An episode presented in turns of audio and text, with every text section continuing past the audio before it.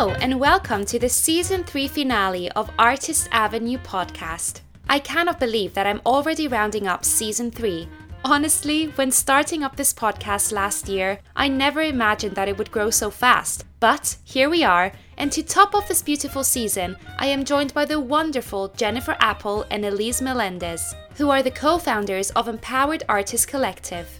Empowered Artist Collective, also known as EAC, is a community dedicated to uplifting women and non binary artists in a supportive space to expand their life and business skills beyond their craft and create a sustainable career in the arts.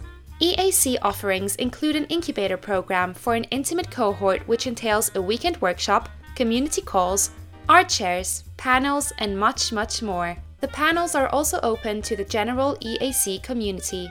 Before we dive into this beautiful episode, I would like to remind you that due to the current circumstances and the distance between the US and Switzerland, we had to record this episode remotely via Zoom. Therefore, the quality might suffer at points. Nevertheless, please keep listening. As I always say, for a 2021 podcast, it's content over technical quality. So, without further ado, enjoy this fabulous episode.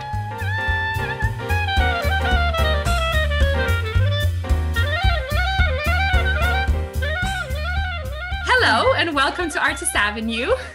Hello. Hello. so lovely to finally meet you girls, and I'm really super excited to have this chat with you. So let's start off. Tell us who you are, where you're from. We're like pointing. We're nobody like, can see us. first? Yeah, nobody can see us. It's a podcast, but we literally just pointed to each other. It's like, you go first. No, you go first. All right, I'll go first, whatever. Okay, so my name's Elise Melendez. I am from Green Bay, Wisconsin. Originally, that's where I grew up. It is still where all my family is and where I, you know, where I go back to all the time. Um, and spent the first seven months of pandemic there. How far back are we going in our origin story? I mean, the next section is Once Upon a Time, so you can combine it and go right back.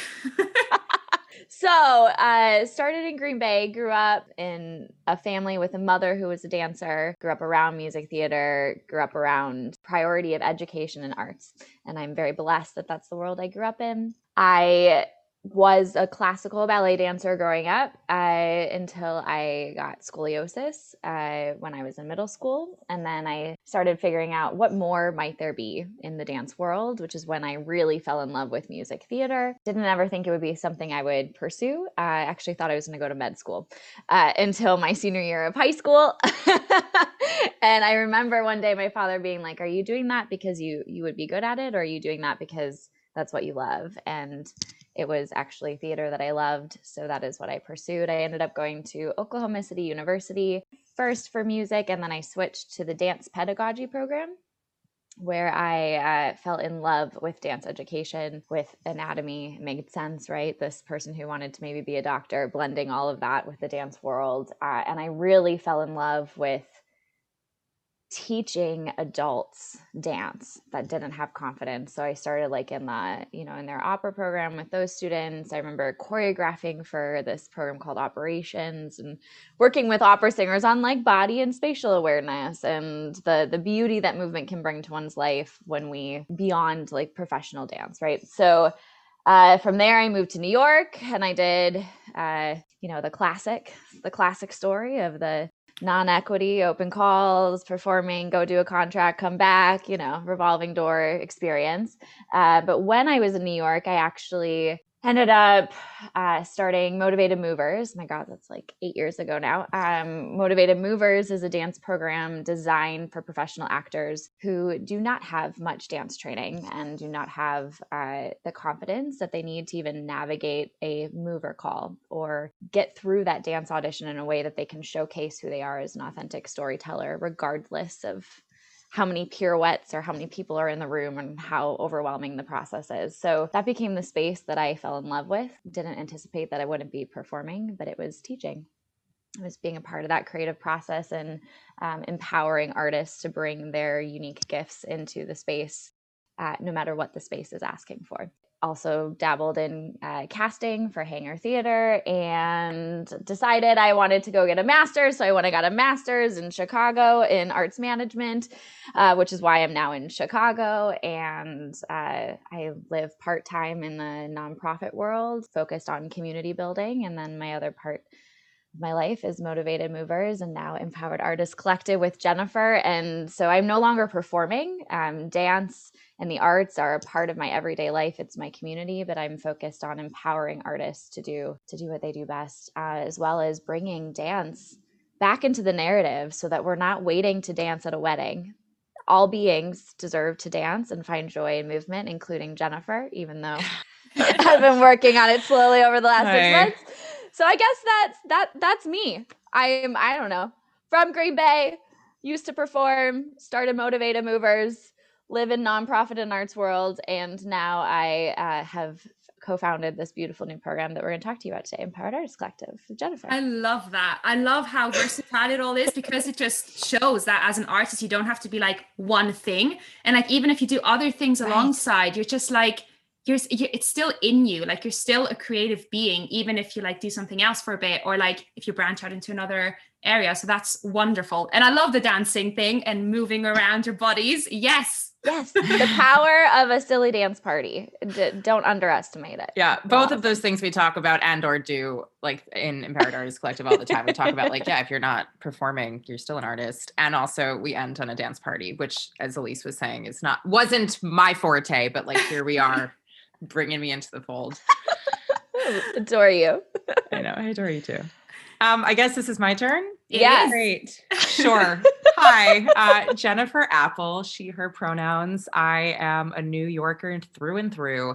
I have bounced around a little bit for, you know, various educational opportunities and also um, performance opportunities, but New York is is my flesh and blood. I my i guess my like origin story isn't particularly exciting. It's pretty like linear in that you know I, I was singing really young my parents gave me voice lessons and then eventually i was doing community theater and eventually i was theater camp and then eventually i was that kid in high school who was acting and then directing and then, getting all the solos and then eventually it was like you know you go to un- undergrad and i was i majored uh, in theater with an acting and directing double and then I double minored in creative writing and philosophy, so very liberal arts, but was you know in an a cappella group and uh, was uh, directing and acting in main stages and uh, you know like the smaller productions and black boxes, and then graduating from there, moved back to New York, did the regional theater, musical theater mostly circuit. Um, so I I did contracts in Connecticut, Pennsylvania, North Carolina, and different places, Kansas, like kind of all over the place, and then uh, decided to a mentor of mine suggested I apply to get my master's. Never thought I would do it, but then I did. Went to San Francisco for three years, got my master's in acting. Uh, this is like the most abridged version of my life. very hard. It's very hard to do. and then uh, after that, I moved back to New York with the hopes of staying and venturing more into on camera work, which started. I I'd been doing a couple of short films. I booked um, a TV show on uh, NBC, and then uh, simultaneously, I also booked uh, the first national tour of the band's visit. Um, and I ended up going around the country with that up until the pandemic.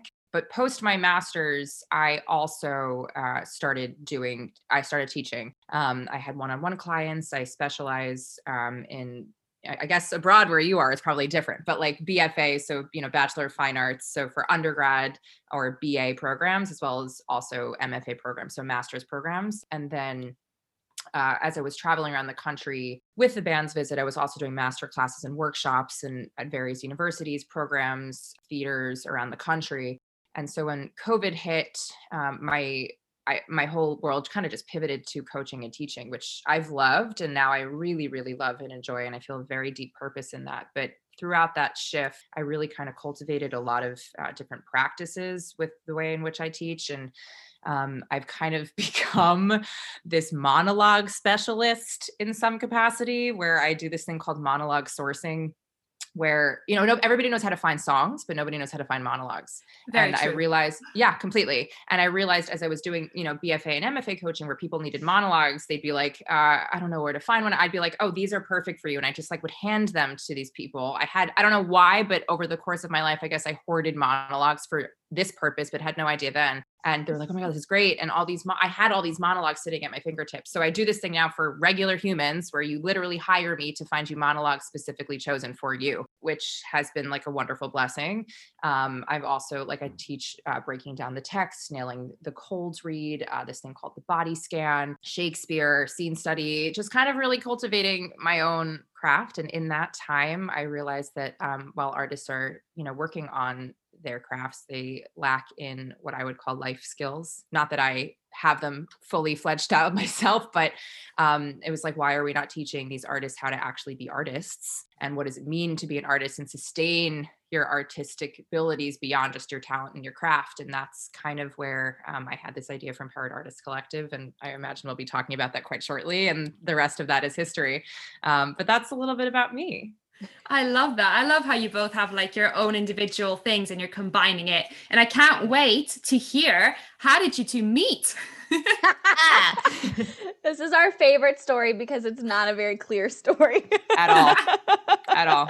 We've actually only met probably a handful of times, like in real life, like actually in real life. Yeah. Um, we've just always had an incredibly um, res- like a, a huge respect for one another and the work that we do. And I've always really admired Elise and her vision and the way in which she exists as a human and just like all of that. But yeah, I don't know. You can tell this part in the uh, Elise is better at it. We've like no, our origin story. Okay, so our origin story, this duo, we know that we both were a part of Jen Waldman Studio in New York in our in our early years in this in this industry. And we know that we met somehow through that space likely through our mutual friend and dear friend of jennifer's zachary spiegel. Thank you. Uh, so we know we somehow met in that space. It might have actually been like in the online forum. Like we, we're not quite sure. I did discover in this past year, going through the archives of photos for Motivated Movers, that we had this like community kickoff event when we founded the company. I, I co-founded with a another beautiful soul, Jesse Miller, and Jennifer was there. Uh, I didn't have that memory, but Jennifer was there, which I think shows you that Jennifer has been in my heart space. A, a fan. fan. I was gonna say in my heart space for so before sure. I knew. a fan works too. so I know she was there. Then my first like vivid memory of an interaction with Jennifer was uh, Ripley Grier Studios for Was it Ripley? Was it Ripley? Ripley. It was Ripley okay. for an audition for Fiddler on the Roof in which I wasn't I, I arrived there was you know the long the long wall of chairs I wasn't quite sure why I was there I was still the dancer and uh, um, Irish girl over here uh, navigating the world and i saw jennifer's beautiful face and i was terrified and i went and sat next to jennifer and she was you know we, we just talked and supported one another and i think you helped calm my audition nerves as i was preparing oh. we had like a packet that we had to prepare for that one. So that was my first vivid memory and then you know i moved to chicago. It's i've actually been now in chicago longer than i was in new york. I've been here over five years, which is insane. And so when I was in Chicago, Jennifer, when she did the the trek from uh, grad school back to New York, you did like a road trip, and so you mm-hmm. stopped in Chicago, and I got to see you, which was such a mm-hmm. gift. And like, I think we always supported one another from afar, like she said. Like, I very supportive. I've always found something about Jennifer's energy and her heart to be very, very magical. I've been very drawn to her. So we also you'll learn are two individuals that really believe in supporting the artists in our community and that when we lead in a space of support in a space that there's room for everyone so much more can be accomplished together. So i think that we carried out those values before that but seeing her in chicago i feel like that kind of like re-sparked it.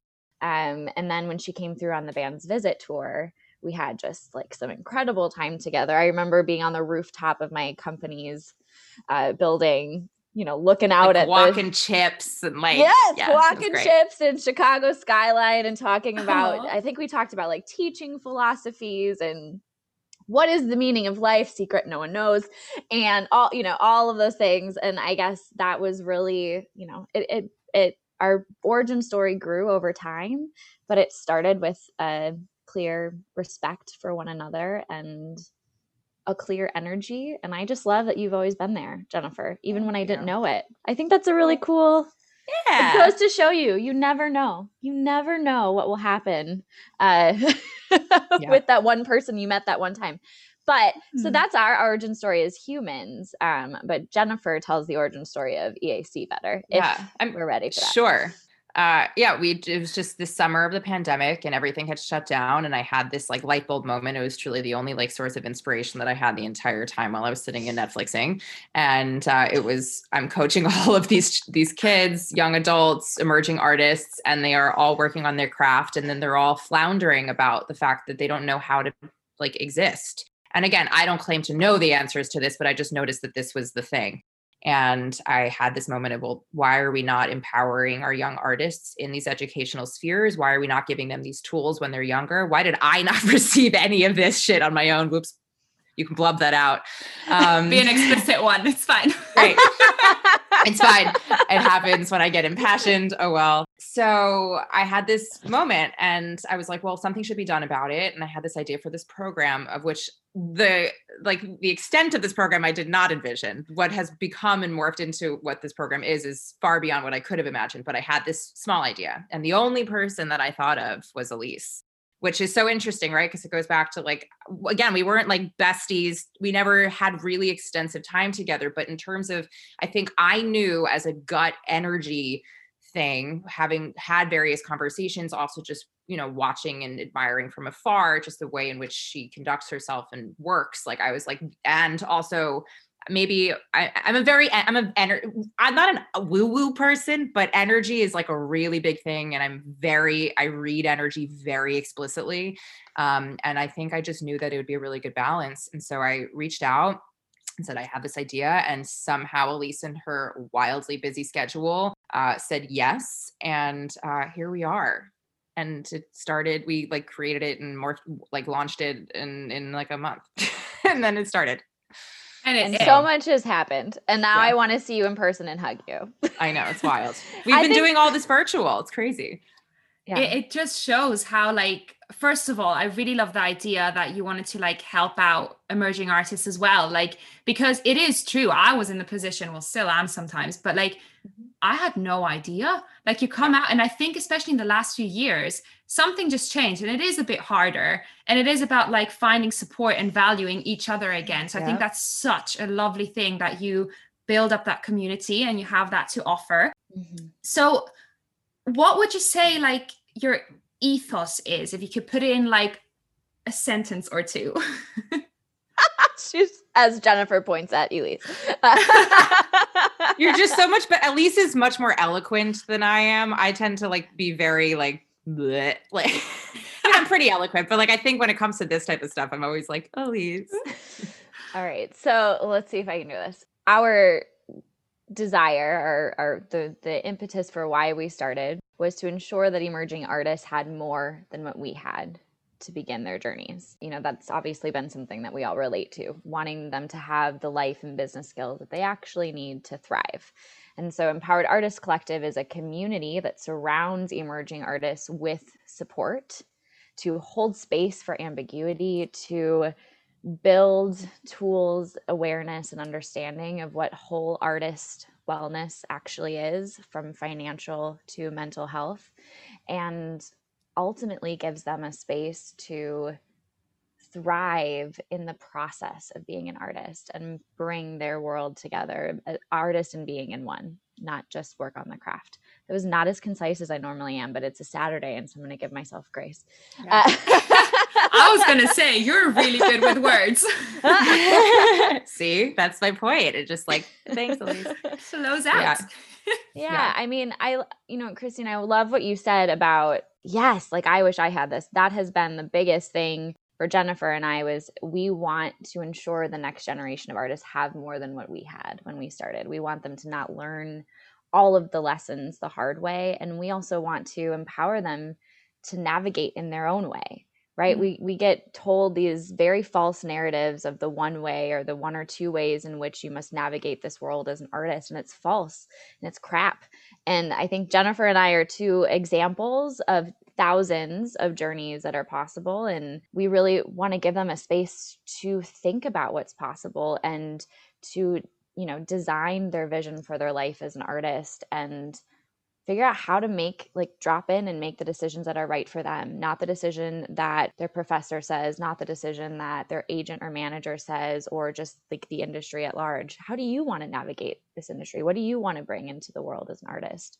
Uh, absolutely. uh, it's hard to do that. It's hard to do that alone isolated in a room right? But to do it in community and learn from one another and grow with one another and have a built-in support system it's doing some magical things. I can't yeah. wait to see where it's at in five years, Jennifer. I know it's wild, but it's also. You know, it's for it's for women and non-binary folks, right? So we're basically it, it's a very it's a specific it's not for everyone right and i think we've done that for a reason a because you know elise and, and myself who who we are as individuals we're not able to we can't speak on behalf of all the things and even with all of that mm-hmm. our whole our whole program is designed in what in that we bring in what we call trailblazers um, and so these are other artists in the industry who frankly know more about other things than we do. Like i could not lead a financial wellness workshop. I can't.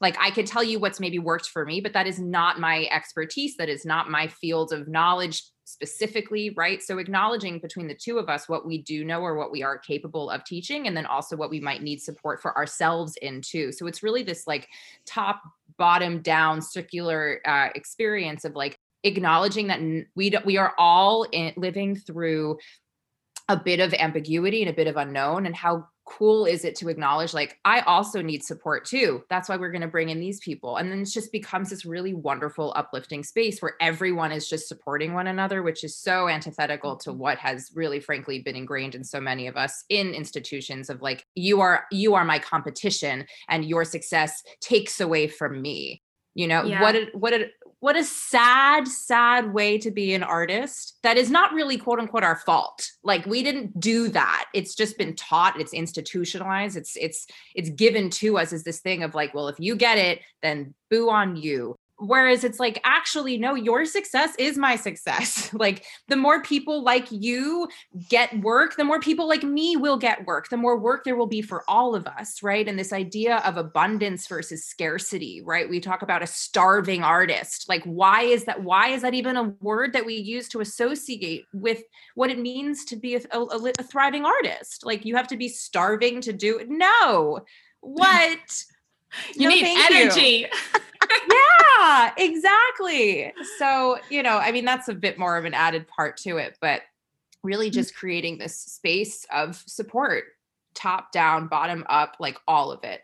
Yeah, mm-hmm. absolutely. And I mean, our industry is tough as it is. Yeah, I think it's just not worth it being alone on top of the whole toughness that's surrounding us. Yeah.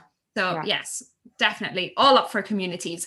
Um, but can you tell me how you um, offer your different workshop because i know you have a lot of fantastic stuff going on and anyone who's listening you need to go to their website. It's wonderful. I get lost in it. I'm like ooh. Yes. So well, the colors the colors are Yes. it's so funny too, because like those, if you asked either of us, they would never be the colors that we would pick for ourselves, which is really? so interesting. Mm-hmm. Like I feel like I I'm like a deep, like deep red, dark green, like a darker, deeper, vivid, like very intense, perhaps like deep color sphere. Whereas like Elise would probably be like bright and airy and like wee. And it's like you match the two of us, and it's like, well, where do you come? And these colors, I think they were a wonderful little hybrid hybrid and the website's a little labor of love and um, i think we're very proud of it. I'll speak on behalf of both of us. Uh, thank you. But yeah um, so it's kind of again like we started it really not knowing what it was going to become right? It was this vision and this idea and it's grown and morphed and I would also say, you know, the two of us are constantly desiring to keep morphing it the way that it needs to to support the community that's becoming a part of EAC, right? So, um, as we keep growing, frankly, the programming has been shifting. Um, so, what's it started really as this three month incubator program still kind of is a three month though the next cohort we'll talk more about it but the next cohort is actually going to be a shortened incubator time over the summer just to see how that goes and but it's really it had been this three month program that began or begins with a weekend workshop in which it's really really packed jam packed full of I would say foundational conversations that will eventually continue throughout the three months. Um, mm-hmm. then there was bi there's biweekly programming from there. So we have these community calls, which is just our cohort of individuals that build upon some of the skills that we had talked about in the weekend workshop, and also what we call art shares, in that um, these cohort members can share art and process. Right. So often we're taught, well, you can only share what you're working on until it's done. No, that's it's art too when you're sitting and working on it that's still art the creation is art the creation is actually beautiful it's where so much magic happens and we you know what a shame that we aren't giving ourselves the opportunity to share that part and process in a supportive space, right? So we have the community shares and uh, um, community calls and art shares, and then we also uh, have panels, and those are open to our Empowered Artists Collective general community. So not just specifically the cohort that is a part of that three month incubator program. Um, we open them up to our community at large and they're the conversations range. We've had them thus far um, as um, how to be a multi hyphenate right? Going back to what you were talking about when you have all these different hats mm-hmm. how do you actually use that?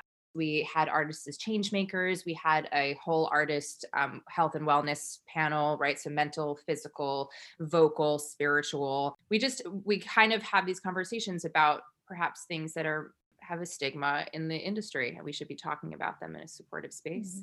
Mm-hmm. um, and then in addition to that, we have our community in Slack. Um, so really, even when they're in it, but also post the three month program, they still have um, the support system, the connection between the cohort members, between each of the cohorts that are now starting to become a part of this, the community. I'm totally missing stuff. They oh, we put them in journey partners so that they have smaller groups within them, um, so that they can continue talking and becoming a part of each other as they continue growing. Um, what else am I missing, Elise? I don't know. No, I mean I think we can you can just sum it up as they go through this journey together. So it's a progressive journey in a small intimate cohort in which you learn from one another, you introduce new perspectives, new experiences, new thinkings that might inform others. We always talk about how sharing is a gift to someone else. So when you have the mm-hmm. courage to share, it may be exactly what someone else was needing to hear, right? So it's it's this group that you know we start with that weekend workshop and we move them through a journey together and we we adapt that journey based on the needs of the cohort. So we really make sure that we're we're meeting the unique needs of the artist in that cohort each time which means jennifer and i have to lean into ambiguity and ad- adapting quickly um, to to the needs we're being met with which isn't that what the creative fields does does well when it's at its best. So uh, yeah it's it's that. And really at the end of the day it's designed to expand the circle of support is something we talk a lot about. So, trailblazers mm-hmm. from past cohorts to the current cohort become a part of each artist's circle of support, and they have the ability to reach out and engage in conversation with those trailblazers or with other past cohort members just to recognize that they're not alone. And we love, we're finding that now that we're in our third cohort, that that synergy. Oh, you need to meet this trailblazer from like, back in the fall or oh you need to meet this this artist from our first cohort. There could be some really magical you know magical things brewing there between the two of you and it's it's just you can see now all this interconnection happening between everyone as we continue to evolve and morph. So what will be next? Who knows? Jennifer and i will keep evolving as the world keeps evolving and changing and transi- transitioning. Ugh, that word lately I don't like the transition word lately. but it also it's also been so cool too because in every single cohort it's been international, right? Like we've had what's been so wonderful is this during this bizarre men in many respects unfortunate time that has actually allowed our community to expand beyond just the states right? So we've yeah. had cohort members all across the world which have been really really cool to not just be like oh i'm isolated in my little america bubble. It's like no i get to learn about the arts and and other artists around the the world. Like that's been really cool too if i may say so myself. Yeah no it, it really it really is and i mean that's the power of zoom isn't it? And i was actually going to mm-hmm. ask you are you once we transition to some sort of normal or new normal, are you going to also continue them online, do you think? I think we are. I I mean I don't know. I can't but at but at the same time what has been incredible is the accessibility again to reach artists wherever they are, yeah. right? And I would imagine you know zoom fatigue is real and we'll have to navigate the way in which people feel comfortable appearing in a virtual space and what those needs might be with time of how do you continue holding that space while people are now living in both worlds more regularly.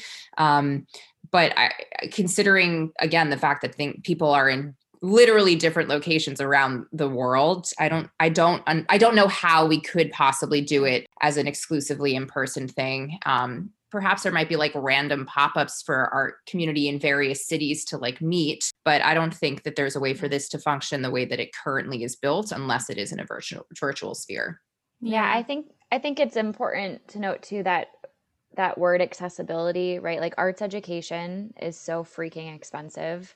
And the fact that artists have to keep continually building on their craft and doing all it's a lot of money uh, right the muggles out there that are not in the arts industry don't understand how much money one has to invest in their life as an artist in, a, in an industry that typically does not pay you well. So jennifer and i are very committed to ensuring accessibility to the program which means i mean almost every single artist is on a partial scholarship. We have multiple full scholarships. And so doing this virtually also re- it's business. It reduces our overhead costs right? So to do things in person to rent space in New York City, do you know how expensive that is? That would also be a layer of friction in us being able to create the accessible space that artists need, in which we're not asking them to pay an insane amount of money like so many other programs do. So I think it I think virtual has so much opportunity to keep growing that way. And yeah. I really want to hug Jennifer. So I'm confident we'll also find an in person gathering of some form somehow. Yeah. But like also, Jennifer and I don't live in the same city.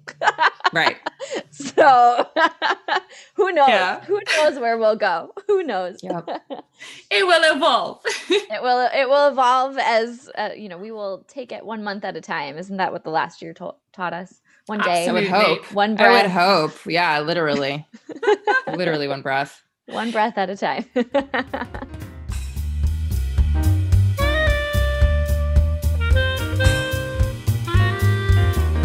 what would be your absolute dream vision in like the next few years with it? Oh wow. Ooh. Ooh. I mean, I'll say this is such a beautiful question and so hard because Jennifer and I really started understanding what the need was and wanting to serve the need in the moment. And we've been staying there, wanting to serve the need in the moment. It, so I, I think my vision for this is like a it's an essence and we've talked about that. It's okay. It doesn't need to be a defined clear thing in, in one's life but for me it, it's that circle of support and i i feel like the vision is where do we go you know five years from now? What does that circle of support look like? To, to have a circle of support through your journey day over day month over month year over year i don't know. I, I i'm really excited about it. I feel this like expanse and this warmth and and change from it. I don't know how we're going to get there. And I just know we'll keep meeting the need in the moment and stay grounded in that. I'm going to continue that. on that. And like, I think, so yes to that completely. I think there's been the, the reason this is functioning, and I think the reason it it gained traction or is still having you know its life force is because it's it's so mission based i think elise and i are so clear about the reason we are here.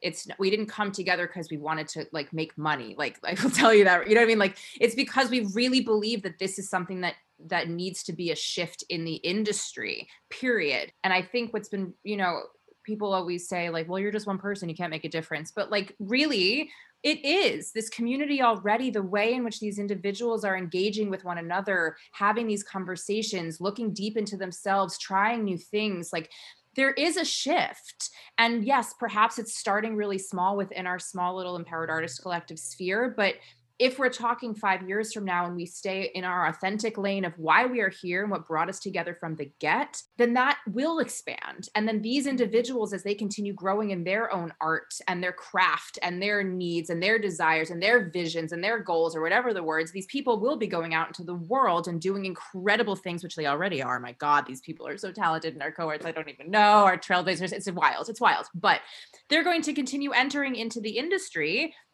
and and using this as a foundation to hopefully continue building up more support. And ideally you know it's a trickle effect that's slow but it really would hopefully impact you know the community the literal general community at large and that again we don't need to pin one another against each other. This is a, a supportive in an ideal world a supportive industry that really has each other's back because your success is my success and what you bring into the world these gifts that you have is something that i can then like contribute my gifts and then what is a thriving beautiful med- melding of ideas and and um, humans to create what I believe is like why we do art to begin with, right? So again, it's all really abstract, but I think as long as we're clear with like the mission and why we're here together. It's only attracting those types of people who want to see that type of world and be a part of those types of spaces.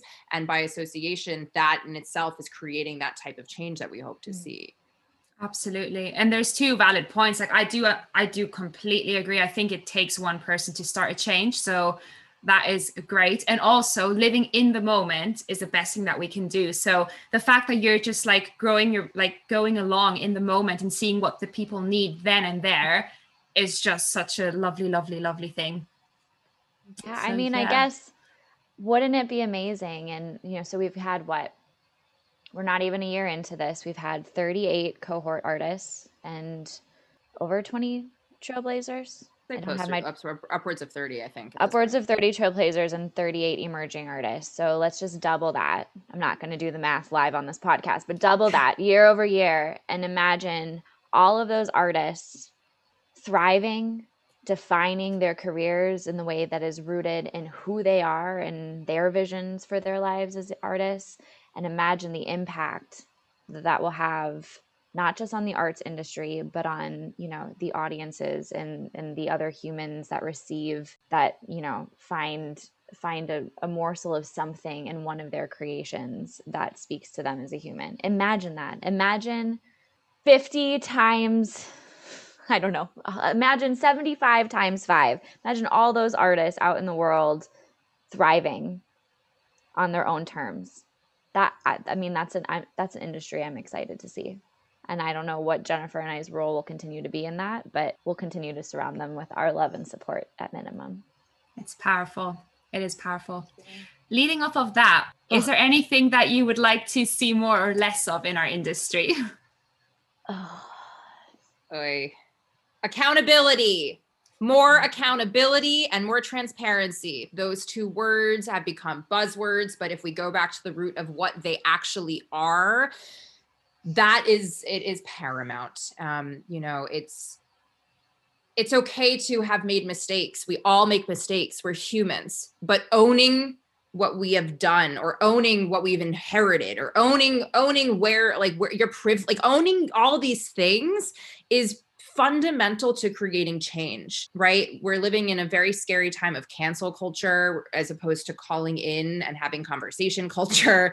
Um, you know, we're we're living in a very strange time of a lot of overwhelm and and um, fear rightfully so and unknowns and that's a really hard place to exist and be and feel okay but what a way to communicate or be transparent about the ways in which you are hopefully trying to change and be more inclusive. I very much believe that in my core, those two things, if people actually lived by those ethos, what a different world we would be living in.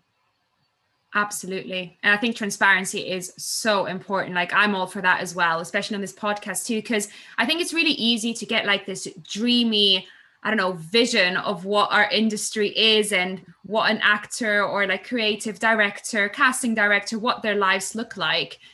But there are ups and downs. It's natural. It's yeah. it's human. So it is only okay to like it is okay to talk about it. There's yeah. no benefit in hiding it because it just gives a false impression and then yes. it's a ripple effect and everything. So I absolutely adore that.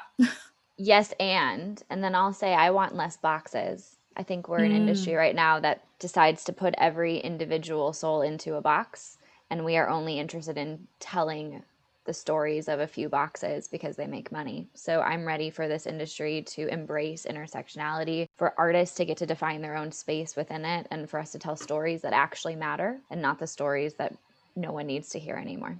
So. Yeah. Yep. Amen. Bam. you did it. You did do a few sentences that you you nailed the few sentences. I'm not sure I did, but you My, did. I, I tried. You know, I know we always we again. I, can't you tell we're just we're two energies that balance one another very Yin and beautifully. We are. But I uh my Saturdays are usually my day off, and so maybe my brain is like, I don't need to be concise today. I'm good. I can go. I mean, I could talk for days, so you're all game. Same. Same. Same here. If Zoom didn't try to kick us off, we'd be here till Sunday. And that Literally for you. Yeah. Yeah.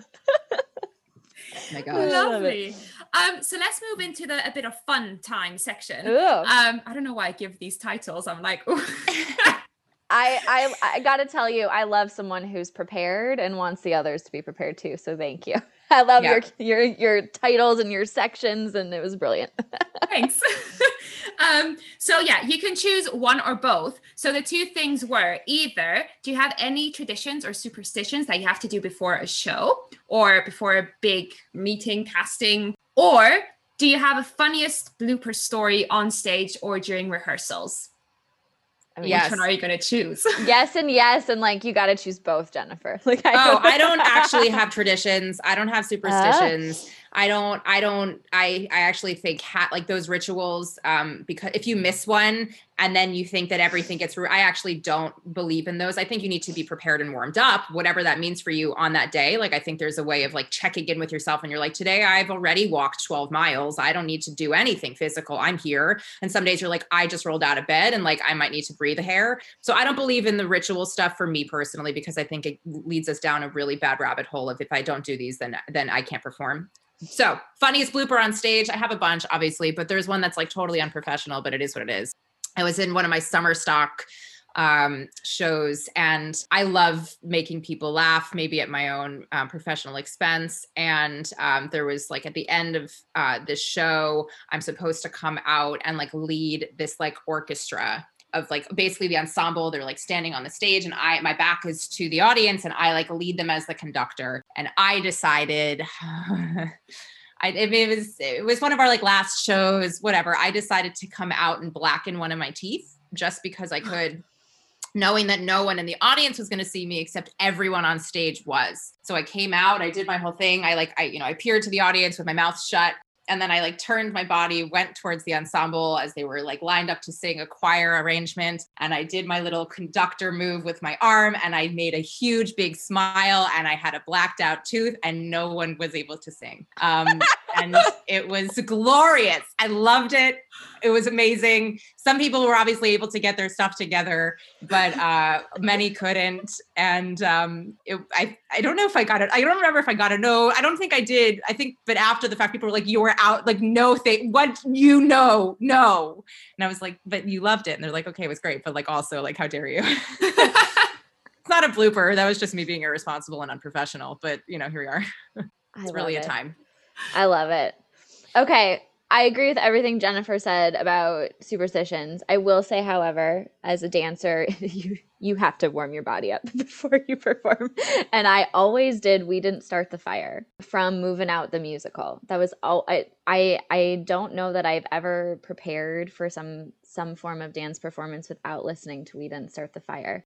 It was actually the first show I saw on Broadway it mm-hmm. yes it is a musical but it's a different kind right? But Twyla Tharp brilliance and i remember sitting in the third row and like having the dancers sweat hit my face. And i just i mean i actually sobbed after seeing that. It, it just it is ingrained in my being. So i think maybe i don't know we didn't start the fire it's a very intense song to, to Yeah. warm up to. Jennifer is like giving me all the eyes right now. But i think it i think it for me i think it brought me back to why i why i do what i do. Brought me back to you know to the heart of the matter. So i always did that. But um and now My now first i solo, Heart of the Matter was for my first solo in my acapella group in college. okay Thank you. all right. All right love you. Um i also now though i don't i don't perform anymore but i do have to lean into we all have to lean into some stuff that can make our heart race and you know feel a moment of expansion and a moment of fear all at the same time right? I love um, Amy Cuddy's science behind standing in Superwoman pose. So I, I actually actively do that, and I find great value in it. And when I am entering a very, very sensitive stakeholder conversation in my day job, when I am entering our space, the weekend workshop, we are as nervous as every other artist entering entering that weekend, right? Like I do, I do a superwoman pose. I ensure that my body finds expanse and stands in it in its innate power, and that helps me move forward. So I don't wouldn't call that a superstition. I can maybe call it a tradition or rather a tool that helps me show up as me. Um, and my funniest blooper, I'm going to talk about I Love a Piano, which was the last professional show I did. And it was one of those where you're learning the entire show in a week's time. And we had, you know, a final dress, and I had a trumpet that was not there yet. So for the first performance, I had to blow into a trumpet, and I had never done it before. Oh wow! Oh, this is theater. I didn't know what I was doing. I did it, and you're in, in the scene. You're interrupting with the trumpet. So I was like, "All right, there's only one way. There's only one way through this, and that's through." So I stepped out on the stage with my trumpet, and I blew, and no sound came out. Oh.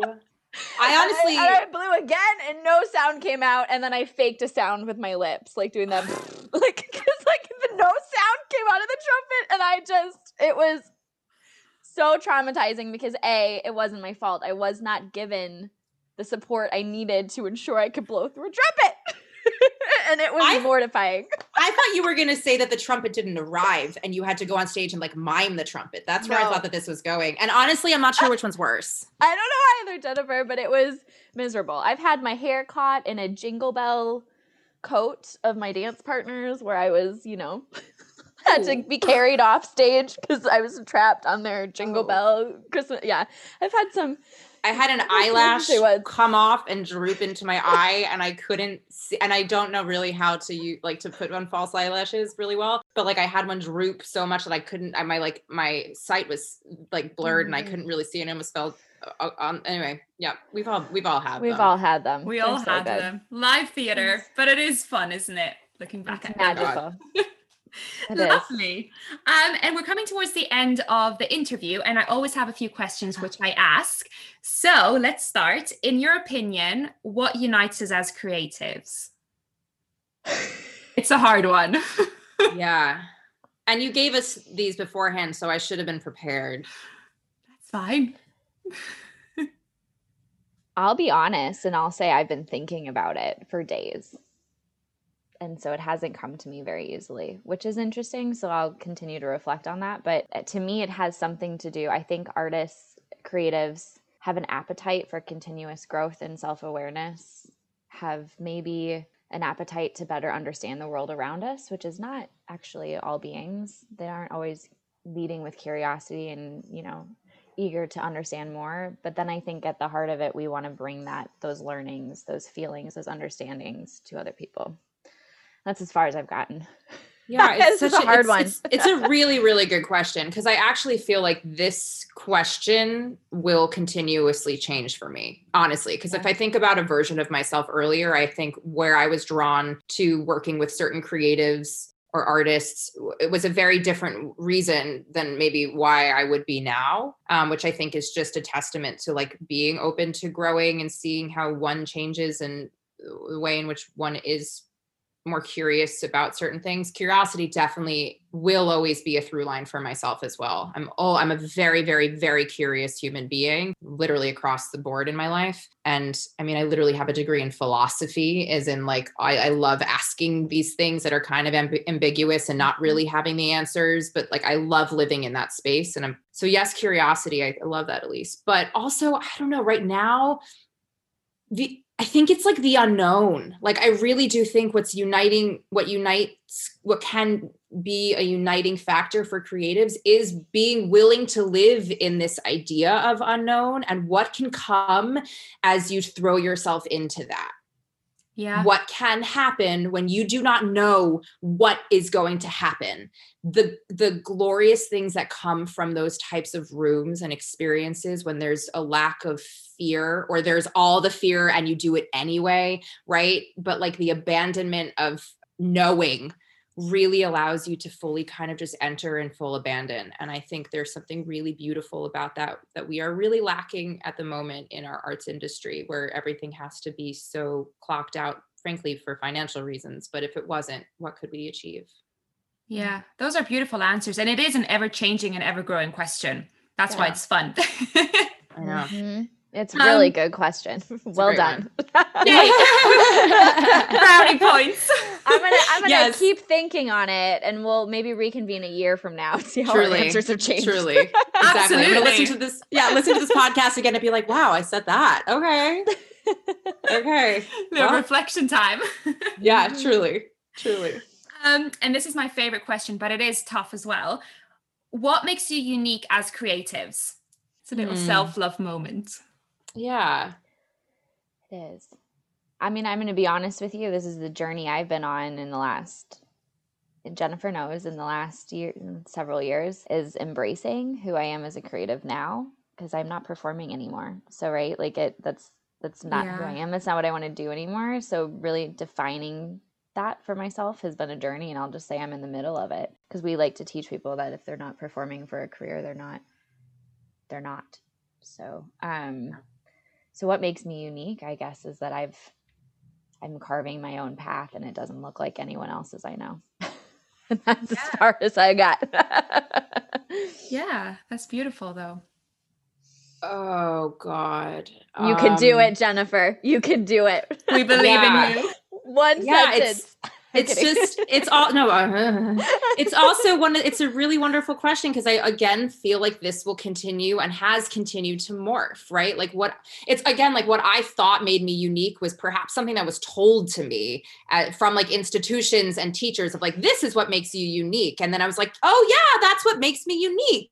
And it's like when you sit on it and you begin to be like wait do I like even what that is? Or do I even resonate with what you're telling me you you think I am is very different than who I actually am right? And so what makes me unique as a creative is I'm really learning to lean into accepting and acknowledging and frankly owning which I have but really doing it that I am who I am unapologetically um, and I know that doesn't make me unique as a creative, but I do, I am frankly only interested, really, it's a hard thing to say, but I'm really only interested in being in rooms with people who are also wanting to be themselves. And we are so often taught, told, whatever that we can't be ourselves or we have to become these other things in order to work and i'm not interested in that anymore i'm hmm. interested mm. in learning what makes me me and i am a passionate highly sensitive perhaps a little intimidating only because i know who i am which is intimidating to other people like confident mostly um you know empowered sometimes driven perceptive honest transparent, communicative woman, um, which is really something that many people are afraid of.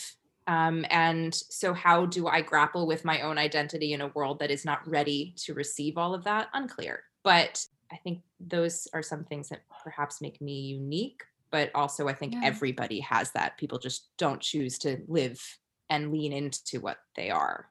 Mm. Perhaps we're all unique when we just lean into who we actually are because we all have something that cannot be replicated. Our own i don't even think perhaps it self. is period. Yes, every yes. single person is unique absolutely. Yeah period. See, I, I, I, snuck it in there and then bam no yes. But that's what i mean right? Like I it's know, like that's yeah. Uh, no we we absolutely all are unique. And just one little point that you said as well we have the power to choose who we surround ourselves with and it's something we oh. learned this year especially so i think that's really important to mm-hmm. take on into the world as well because we can yes. control that that's you literally like that is one of my like life ethos which is you are the average of the five people you spend the most time with Yes. Right. You probably know this phrase, but like I live and breathe by that. And it's a really wonderful way, terrifying way, sad way to like clean up shop and really take, you know, inventory of who you are surrounding yourself mm-hmm. with, because sometimes we don't have the, you know, the option for many of it. But you are the average of the five people you spend the most time with. Like, yeah. Yeah. Like absolutely. let that one sink in. Think about those five people in your life and just sit, just sit. Yeah. Time with, not the people you like, the time with. like ooh, ooh, ugh. That's the homework for our listeners today. Yeah, exactly. exactly. We send you off with some work. Everyone go do it, reflect, and get back across. I love it. Oh my God. Do you have any last comments? I hate saying it this way, but anything that you would say or want to tell the listeners before we say our goodbyes today?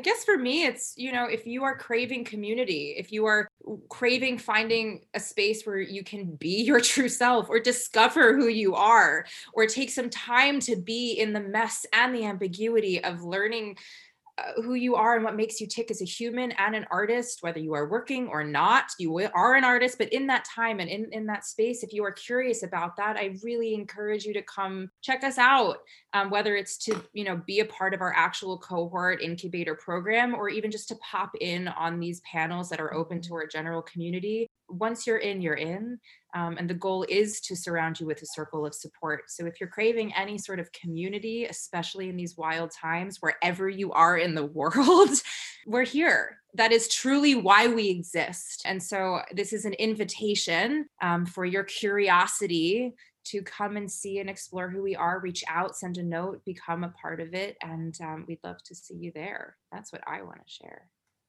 I love yeah. that.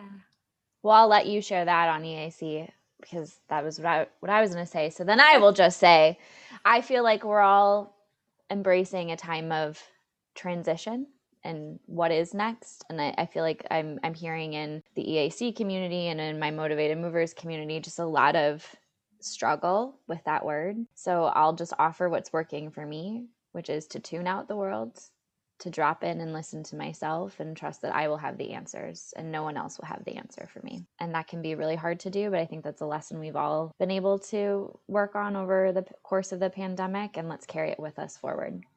Tune out the noise of what everyone else is saying, drop into your own being, your own body and see what it says. Wonderful. we'll we'll find what's next. Absolutely. Together. Teamwork is dreamwork. yes, it is. Mm-hmm. Well, those are two lovely, lovely points to end on. And thank you so much. And for everyone listening, we are going to link everything on the little promo on Instagram as always. And definitely check them out because I mean, I've only had you for an hour and your energy, I'm just like so uplifted. So everyone has to check you out either way.